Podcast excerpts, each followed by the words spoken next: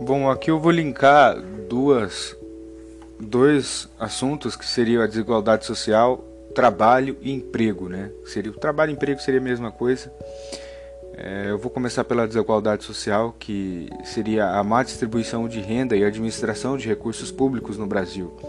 O sistema capitalista deixa o rico mais rico e o pobre mais pobre.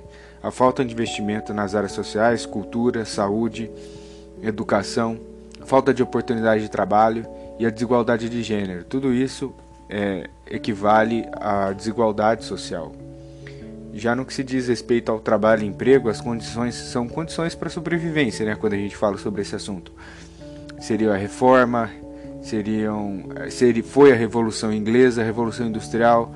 Atualmente há um desemprego estrutural, terceirização, trabalho temporário, tese de precarização das relações do trabalho, ou seja, para Marx as relações de trabalho são conflituosas.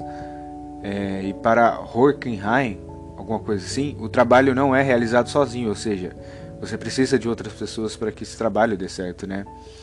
Vou falar também sobre os movimentos sociais, que são grupos que lutam contra ou a favor de alguma coisa, transformação versus a conservação, ou seja, pessoas que querem atualizar, pessoas que querem fincar do mesmo jeito. Vou falar também sobre a evolução social do trabalho, que foi o modo de produção escravista e a diversificação das classes sociais no começo, né, na época colonial. Modo de produção feudal, que foi a agricultura de subsistência, trabalho sérvio. Modo de produção capitalista, que foi movido pelo lucro, burguesia e trabalhadores, o acúmulo de capital e aquisição de bens, e o, e o mundo contemporâneo hoje, que seria o mercado global, mão de obra e matéria-primas mais baratas, desigualdade, mecanização, terceirização, precarização, flexibilização e trabalho informal. Hoje tudo isso faz parte do mundo contemporâneo.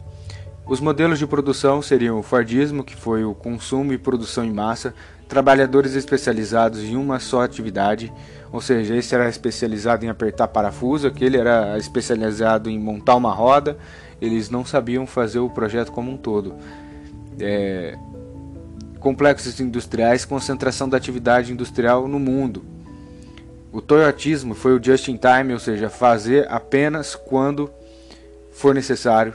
Trabalhadores qualificados, automação, terceirização, dispersão da atividade industrial no mundo. Já o, o Taylorismo falava que seria mais ou menos esses dois: é, a divisão do trabalho, a metodologia científica, é, maximizar a produtividade, a supervisão do trabalho, o bem-estar do trabalhador. E só para colocar uma dentro aqui, a regulamentação do trabalho foi a CLT, que ela foi lançada no ano de 1943.